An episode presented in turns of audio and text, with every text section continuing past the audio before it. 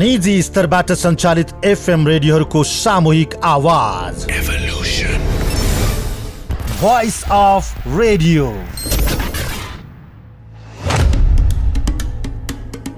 नमस्कार। देशैभरि सञ्चालित एफएम रेडियोहरूबीच कार्यक्रम उत्पादन प्रसारण र व्यावसायिक सहकार्यमा नवीनतम प्रस्तुति कार्यक्रम भोइस अफ रेडियोमा यहाँलाई हार्दिक स्वागत छ। म विमल थापा। यो कार्यक्रम काठमाडौँ उपत्यका लगायत देशैभरिका दुई सय उनान्सयवटा एफएम रेडियोबाट एकैसाथ प्रसारण भइरहेको छ। कार्यक्रममा समृद्ध र सचेत समाज निर्माणका लागि आम नागरिकलाई सचेत गराउने उद्देश्यबाट विभिन्न समसामयिक विषयवस्तुमा केन्द्रित रहेर सामग्री प्रस्तुत हुँदै आएको छ। आजको कार्यक्रममा नेपालमा गणतन्त्र स्थापना भएको बाह्र वर्ष पुग्दा कुनै पनि अनिर्वाचित शक्तिको अन्त्य भएको सरकारको भनाई नेपालमा कुनै पनि स्वरूपको अनिर्वाचित सत्ता अन्त्य भएको छ। विश्वव्यापी रूपमा फैलिएको कोरोना भाइरसको संक्रमण नेपालमा बढेसँगै अबका दिनमा उत्पादन र बजारमा ध्यान दिनुपर्ने विज्ञको सुझाव। र नेपालमा मृत्यु हुने पाँचौं कोरोना संक्रमित ललितपुरको भएसँगै उपत्यका कोरोना संक्रमणबाट कति सुरक्षित लगायतका सामग्री रहनेछन्। सुरुमा भने कोरोना भाइरस कोभिड नाइन्टिनको संक्रमण र यसको आजसम्मको अवस्थाका बारेमा कोभिड नाइन्टिन विशेषलाई प्रस्तुत गर्दै हुनुहुन्छ साथी यमुना राणा। Corona update. नेपालमा कोरोना भाइरस संक्रमितको संख्या एक हजार बयालिस पुगेको छ। आज एक सय छप्पन्न संक्रमित थपिएसँगै नेपालमा कोरोना संक्रमितको संख्या एक हजार नागेको हो। नियमित मिडिया ब्रिफिङका क्रममा स्वास्थ्य तथा जनसङ्ख्या मन्त्रालयका प्रवक्ता विकास देवकोटाले दिउँसो दुई बजीसम्म एक सय छप्पन्न नयाँ संक्रमित थपिएको जानकारी दिनुभयो। उहाँका अनुसार आज दैलेखमा आठ कैलालीमा दुई दार्चुलामा एक स्याङ्जामा तीन नवलपरासीमा एक धनुषामा उनातिस महोत्तरीमा सत्र सप्तरीमा चौध र मकवानपुर मा एकजनामा संक्रमण पुष्टि भएको हो। त्यस्तै बर्दियामा तीन बाँकेमा एक झापामा पच्चिस सर्लाहीमा सात सिराहामा छ रौतहटमा बिस दोलखामा दुई सोलुखुम्बुमा एक बझाङमा एक र सुर्खेतमा तेह्रजना संक्रमित थपिएका हुन्। अहिलेसम्म पाँचजनाले कोरोना संक्रमणबाट नेपालमा ज्यान गुमाएका छन् भने एक सय सतासी जना निको भएका छन्। पछिल्लो दिनमा भारतबाट आउनेहरूको संख्या बढेसँगै नेपालमा संक्रमितको संख्या पनि तीव्र रूपले बढेको हो। उदयपुरमा लकडाउन उल्लङ्घन गरेको आरोपमा दुईजना विरुद्ध मुद्दा दर्ता भएको छ। उदयपुरको त्रियुगा नगरपालिका बाह्र गाईघाट बजारका दुई युवकलाई लकडाउन उल्लङ्घन गरेको आरोपमा मुद्दा दर्ता गरिएको हो।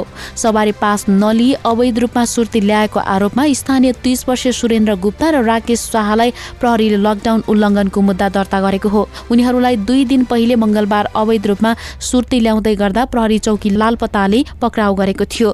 उनीहरूलाई प्रमुख जिल्ला अधिकारी समक्ष उपस्थित गराई प्रहरीले थुनामा राखेको छ। पक्राउ गरिएका गुप्ता र शाहलाई संक्रामक रोग ऐन दुई हजार बिस अन्तर्गत मुद्दा दर्ता गरिएको हो। र विश्वभर सयभन्दा बढी कोरोना भाइरस कोभिड नाइन्टिन विरुद्धका खोपहरू बनिरहँदा अहिलेसम्म आठ खोप मानिसमा परीक्षण गरिएको डब्लुएचओले जनाएको छ। चीनमा परीक्षण गरिएको खोपले सकारात्मक नतिजा दिएको खबरहरू आइरहँदा थाइल्यान्डले पनि कोरोना विरुद्धको खोप विकास गरिरहेको जनाएको छ। थाइल्यान्डले कोरोना विरुद्ध निर्माण गरेको खोप बाँदरमा परीक्षण गर्न सुरुवात गरेको छ।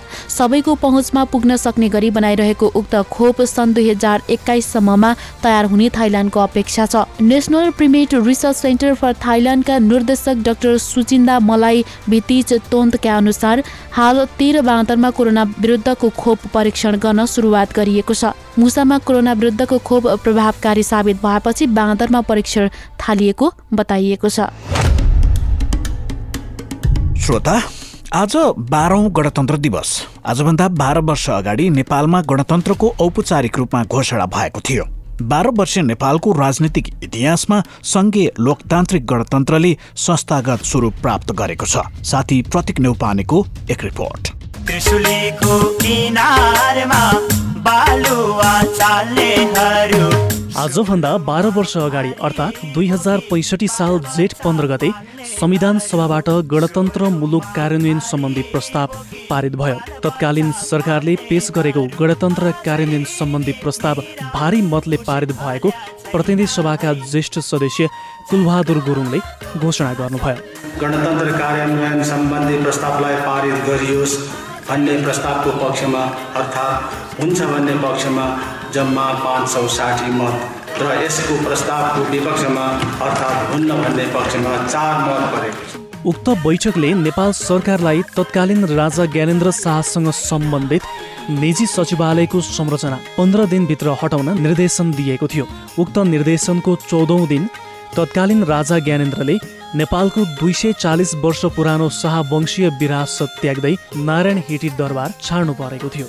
परम्परागत रूपमा शाहवंशीय राजाहरूबाट प्रयोग भई शाहवंशको विरासतको रूपमा रहेको श्रीफे र राजदण्ड चिरकार पर्यन्त सुरक्षित रूपमा राख्ने गरी संरक्षणका लागि नेपाल सरकारको जिम्मामा रहने गरी मैले हस्तान्तरण गरेको छु।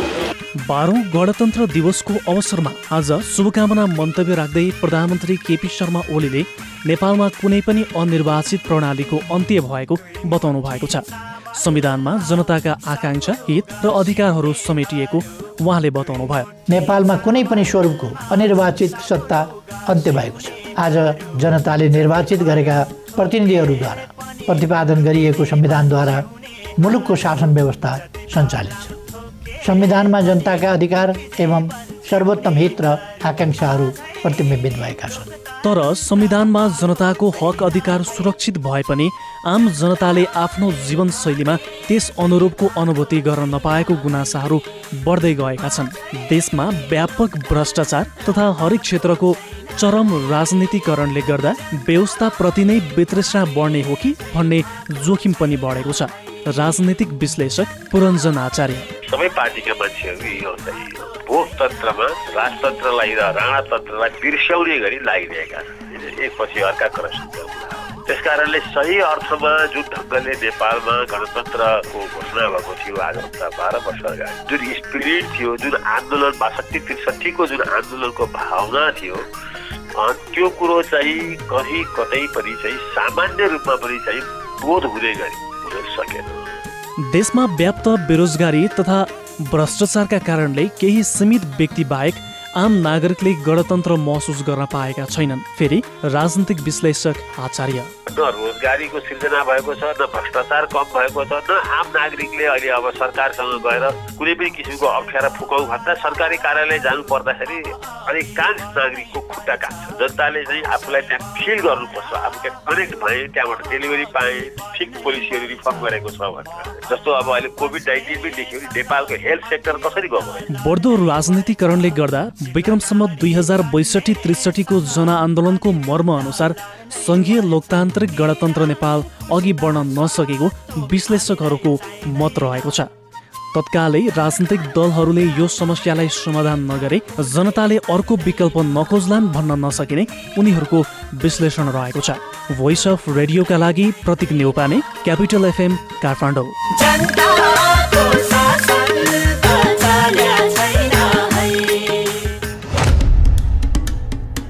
नेपालमा गणतन्त्र स्थापना भएको बाह्र वर्ष पुरा भएको छ। यो अवधिमा सङ्घीय लोकतान्त्रिक गणतन्त्रको संस्थागत विकास भइसकेको छ। परम्परागत रूपमा राजतन्त्रको अन्त्य भई गणतन्त्र स्थापना हुँदा जनताले चाहिँ कस्तो परिवर्तनको महसुस गरेका छन् भनेर हामीले सर्वसाधारणलाई सोधेका थियौँ। सुनौ उहाँहरूको भनाइ जस्ताको तस्तै।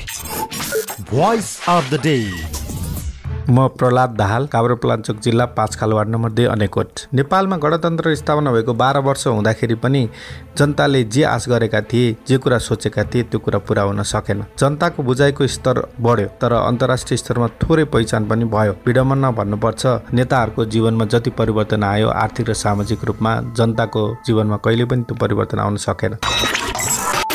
नमस्कार म सरिता पौडेल बौद्धबाट अब नेपालमा लोकतन्त्र आए नि गणतन्त्र आए नि राजतन्त्र आए नि जे जे आए नि जनताले दुःख पाएकै छन् जनताको ओठमा खुसी छैन अहिलेसम्म आएको यो गर्छु त्यो गर्छु भन्छन् नेताहरू गर्ने बेला केही गर्दैन खासै फरक परे जस्तो मलाई चाहिँ लाग्दैन म रमेश रोका उदयपुर गाईघाट। यो गणतन्त्र त्यत्तिकै प्राप्त भएको होइन। हामीले विगत सत्तरी अस्सी वर्षदेखि सशस्त्र निशस्त्र दुवै प्रकारका आन्दोलनको परिणाम स्वरूप यो गणतन्त्र नेपालमा हामी अहिले छौँ। हामीले भोग्दै आएको यो लामो अवधिदेखि जुन गरिबी छ अविकास छ कुशासन छ सँगसँगै सांस्कृतिक उत्पीडन जातीय विभेद र अवसरहरूमा जुन सिन्डिकेट थियो त्यसको अन्त्य गर्दै समतामूलक नागरिक सर्वोच्चता सहितको शासन व्यवस्थामा प्रवेश गर्ने अवसर यसले दिएको छ।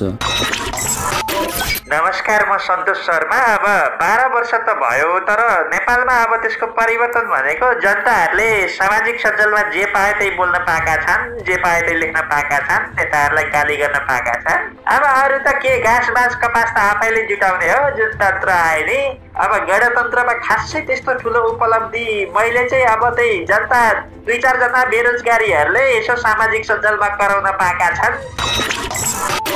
म रमेश मस्ताकोटी भरतपुर चितवनबाट गणतन्त्र आएको यो बाह्र वर्षमा खास गरी नागरिकको जीवनस्तरमा चाहिँ धेरै परिवर्तन आउन सकेन। जुन अपेक्षा बैसठी त्रिसठी सालको जनआन्दोलनमा नागरिकले गरेका थिए त्यो अपेक्षा पुरा हुन सकिरहेको छैन। कारण चाहिँ यो बिचमा यो बाह्र वर्षको बिचमा जति पनि सत्ताको झिनाझम्टीका खेलहरू खेलिए अनि दलहरू बिचको बेमेल लगायत जति पनि अलिकति अस्वस्थ किसिमको चाहिँ माहौल प्रतिस्पर्धा देखियो त्यसले चाहिँ जनताप्रति शासकहरू उत्तरदायी हुन सकेनन्। मात्रै व्यवस्था परिवर्तन भयो हामीले राजाको ठाउँमा राष्ट्रपति राख्यौँ मात्रै तर नागरिकको जीवन स्तरमा परिवर्तन ल्याउन सकेनौँ।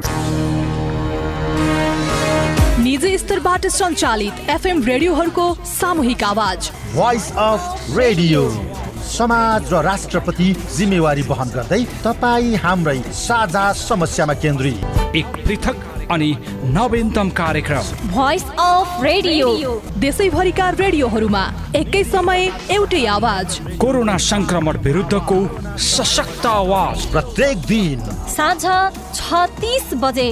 भोइस अफ रेडियो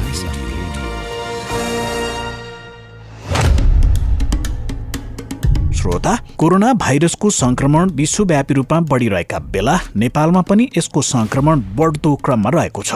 कोरोना भाइरसलाई नियन्त्रण र रोकथाम गर्न भनेर सरकारले विगत पैँसठी दिनदेखि लकडाउन गरिरहेको छ। यसले समग्र मुलुकको आर्थिक तथा सामाजिक क्षेत्रमा समेत प्रत्यक्ष प्रभाव पारिरहेको छ। कोरोना भाइरसको संक्रमणले नेपाली समाजमा पारिरहेको प्रभाव र यसको दीर्घकालीन असरका बारेमा हामीले समाजशास्त्री एवं विकासविद हिम्मत सिंह लेकालीलाई सोधेका थियौँ।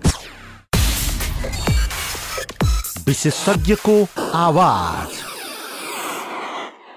कता गइरहेको छ भन्ने हिसाबले हेर्ने हो भने अब विश्वको अर्थतन्त्रलाई हेर्ने हो भने त अब डावाडोलै छ। त्यो डावाडोलको परिवेशलाई अर्थतन्त्रलाई हेर्ने हो भने हामी धेरै पछाडि पर्नेछौँ अरूको दाजुमा नेपालहरू नेपालको कुरै नगरौँ त्यसैले सबभन्दा पहिलो असर परेको भनेको त अर्थतन्त्रमै हो।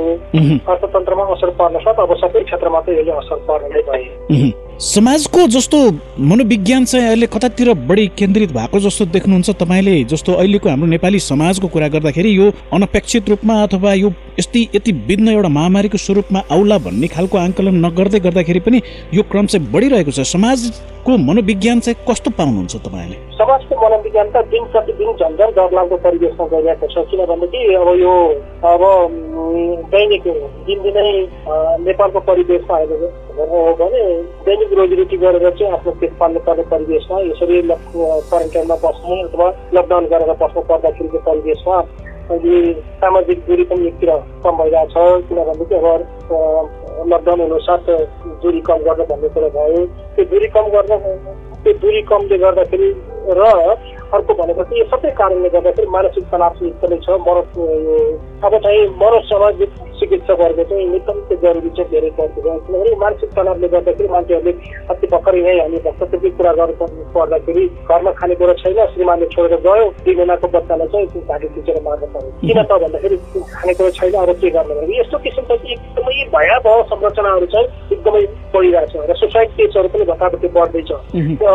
त्यसैले अहिले मानसिक तनावहरू चाहिँ एकदमै बढ्दैछ अब यसले त यो कोरोना भाइरसको र अर्को सङ्क्रमण दैनिक रोजीरोटीको समस्याले गर्दाखेरि अहिले मानसिक तनावले गर्दाखेरि सुसाइड केसहरू एकदमै बढेको छ। अब अब झन् बढ्ला जस्तो मलाई चाहिँ शङ्का भइरहेको छ। किनभने अब छैन खानेकुरा छैन लकडाउन छ रोजगार छैन। रोजगार दिनेले पनि अब हामीले काम गरेको नगरेको दिनको चाहिँ पारिश्रमिक हामी दिन नसकेछौँ हाम्रो पनि अवस्था हेर्नु पर्यो भन्ने कुरो छ। र धेरै ठाउँबाट चाहिँ अब कर्मचारीहरूको सङ्ख्या कटौती गर्दैछ। कर्मचारीको सङ्ख्या कटौती गर्नु भनेको उनीहरूको पछाडिको बालबच्चाहरूको परिवारहरूको चाहिँ पेटमा चाहिँ असर पर्नु हो। त्यो असर पर्दाखेरि धेरै कुराहरू चाहिँ यसले गर्दैछ। अर्कोतिर हेर्ने हो भने विशेष गरी यो न्यू जेनेरेसन अब विद्यालयमा पढ्ने बालबालिकाहरूको त झनै डरलाग्दो परिवेश छ किनभने समयको समयमा उनीहरूको परीक्षा हुन सकेन परीक्षा हुन नसक्दाखेरि कतिपय राम्रो विद्यार्थीहरू जसले चाहिँ मेरो यसपालि ए प्लस आउँछ यो आउँछ भनेर चाहिँ जसले अनुमान गरिरहेको थियो तिनीहरूले चाहिँ अब जाँच दिन पाएन। जाँच दिन नपाइसकेपछि त्यो पढ्ने विद्यार्थीहरूलाई पनि एउटा चाहिँ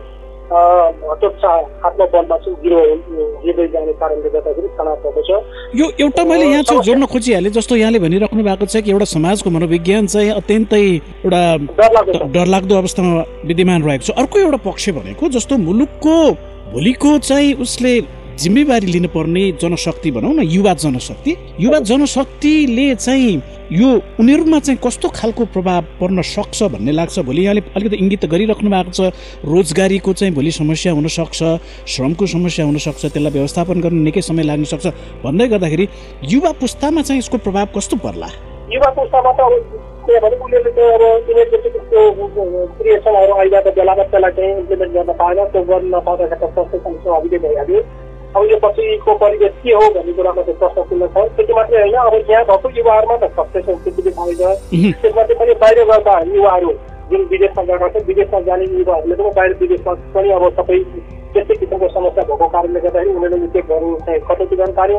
उद्योगमा भएको कर्मचारी कटौती गर्न थाल्यो। बाहिर विदेशमा भएको कटौती गर्ने भनेको सबभन्दा पहिला आफ्नो नागरिकलाई काम दिएपछि मात्रै बाहिरबाट दिने हो। त्यसले गर्दा गर्दाखेरि बाहिरको युवा युवाहरू सबै अब नेपालमा भित्रदैछ केही नभए पनि चारदेखि पाँच लाख युवाहरू चाहिँ अब तुरन्तै फर्किने क्रममा छ। अब एका एकातिर उनीहरूले त्यहाँ बाहिर गएको पारिश्रमिक पनि पाएको छैन तल पनि पाएको छैन। यहाँ आउँदाखेरि उनीहरूसँग चाहिँ अब हातमा पैसा पनि छैन। भएको सिट छ तर सिट भएर के गर्ने? अब कृषि गर्नको लागि भएको जग्गा जग्गा जमिन जमै बाँझो छ र जसको जग्गा जमिन छ त्यो बाँझो छ। जसको जग्गा जमिन चाहिँ त्यहाँ बाहिर विदेशमा जाँदाखेरि उनीहरूले ब्याङ्कमा राखेर लिएको होला र साउका राखेर लोन लिएको होला। त्यसले गर्दाखेरि त्यो लोन लिएको ठाउँ ठाउँबाट त्यसलाई क्लियरेन्स नगरिकन त्यहाँ के गर्ने कुरा भएन। त्यहाँ पनि खाली भयो।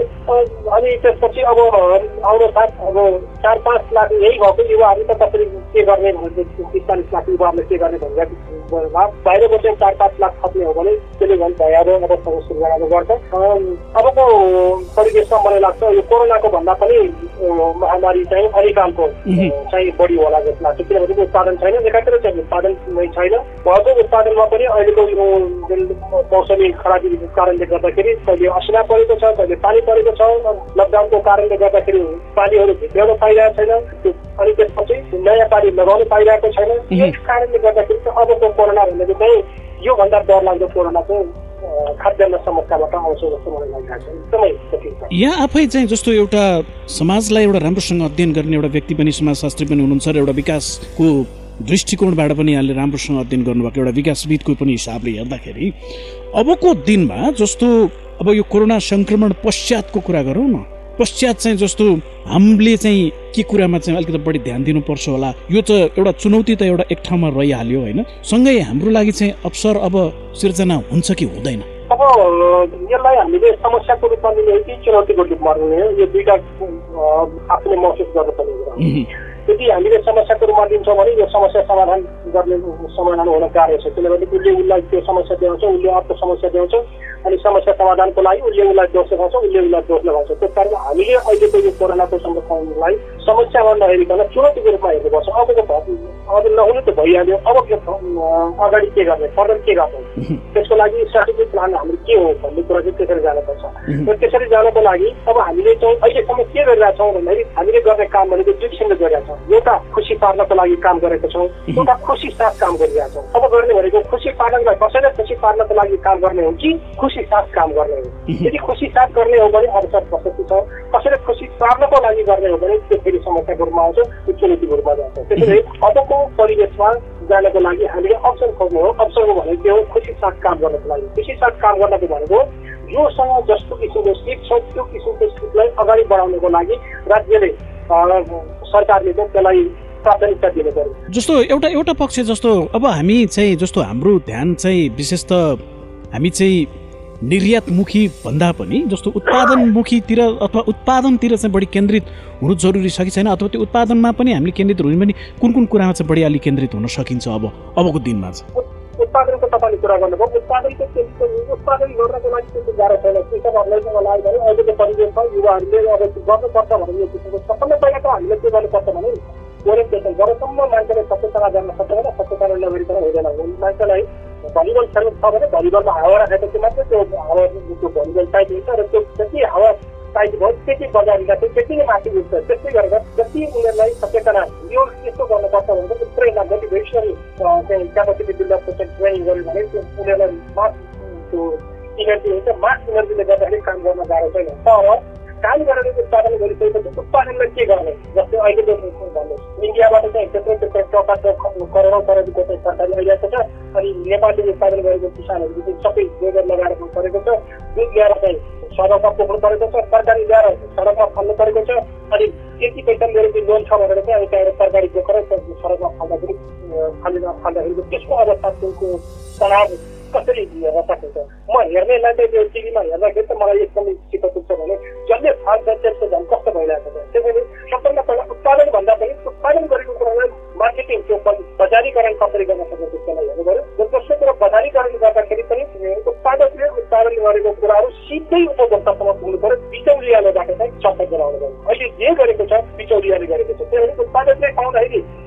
थोरै पैसा पाउँछ। अनि त्यो उपभोक्ताले किन्नुपर्दा अत्यन्तै धेरै महँगोमा किन्नुपर्ने हुन्छ।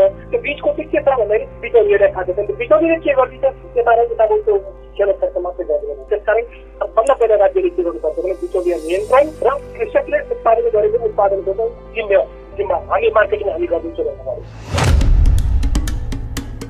वा हुनुहुन्थ्यो कार्यक्रम भोइस अफ रेडियोसँग कुराकानी गर्दै समाजशास्त्री एवं विकासविद हिम्मत सिंह लेकाली अब अर्को एउटा प्रसङ्ग। सरकारले राजस्व सङ्कलनको लक्ष्य फागुनमा गरिएको संशोधन र कोभिड नाइन्टिनको परिस्थिति पछिका मुलुकको अर्थव्यवस्थामा केन्द्रित रहेर आर्थिक वर्ष दुई हजार सतहत्तर अठहत्तरको बजेट ल्याएको छ। विश्वव्यापी महामारी कोभिड नाइन्टिन पछिको परिस्थितिमा केही क्षेत्रमा बढी रकम विनियोजन गर्नुपर्ने बाध्यकारी अवस्थामा सरकार पुगेको छ। संक्रमणको असर अनिश्चित रहेको र त्यसले राजस्वको सङ्कलन प्रभाव पार्ने भएकाले अर्थलाई यसपटक बजेटको स्रोत जुटाउने मुस्किल पर्ने निश्चित देखिन्छ। संक्रमणको अवस्था सामान्य भइहाले पनि कर तथा सरकारी महसुलको छुट सुविधा मार्फत निजी क्षेत्रलाई संरक्षण गर्नुपर्ने हुँदा राजस्व सङ्कलन अनुमानमा गाह्रो परेको छ। आज सार्वजनिक भएको बजेट स्वास्थ्य पूर्वाधार रोजगारी सिर्जना कृषि र प्रविधिको क्षेत्रमा केही नयाँ कार्यक्रममा केन्द्रित रहेको छ। गरिब विपन्न र आर्थिक रूपमा सक्रिय वर्गका लागि राहत छुट तथा सहुलियतको प्याकेज समावेश गर्नुपर्ने अनिवार्य दायित्वका क्षेत्रहरूलाई निरन्तरता दिनुपर्ने भएकाले बाह्य सुझाव अनुसारको बजेट सम्भव नहुने अर्थमन्त्री डाक्टर युवराज खतिवडाले बताइसकेका छन्। सबैजसो मन्त्रालयको चालु खर्च घटाइएको छ भने सवारी साधन फर्निचरदेखि विदेश भ्रमणको खर्चमा समेत कटौती गरिएको छ। अत्यावश्यक बाहेक यी क्षेत्रमा खर्च गर्न नपाइने व्यवस्था गरिएको छ। सार्वजनिक खर्च पुनरावलोकन आयोगले दिएका सुझाव र केही अहिलेको समय अनुसार सङ्घ प्रदेश र स्थानीय तहका संस्था गाब्ने खारेज गर्ने विषय पनि बजेटमा उल्लेख भएको छ।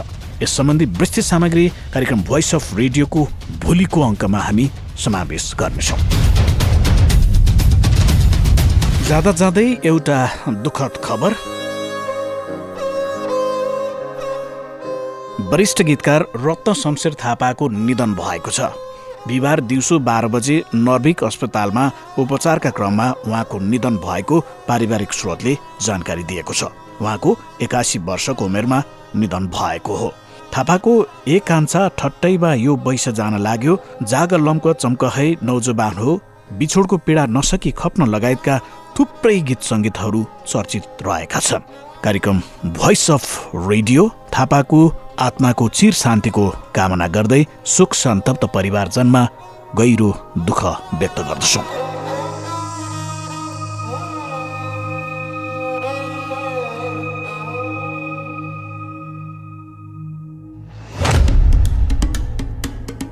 कार्यक्रम भोइस अफ रेडियो देशैभर सञ्चालित एफएम रेडियोहरूबीच कार्यक्रम उत्पादन प्रसारण र व्यावसायिक सहकारीमा नवीनतम प्रस्तुति हो।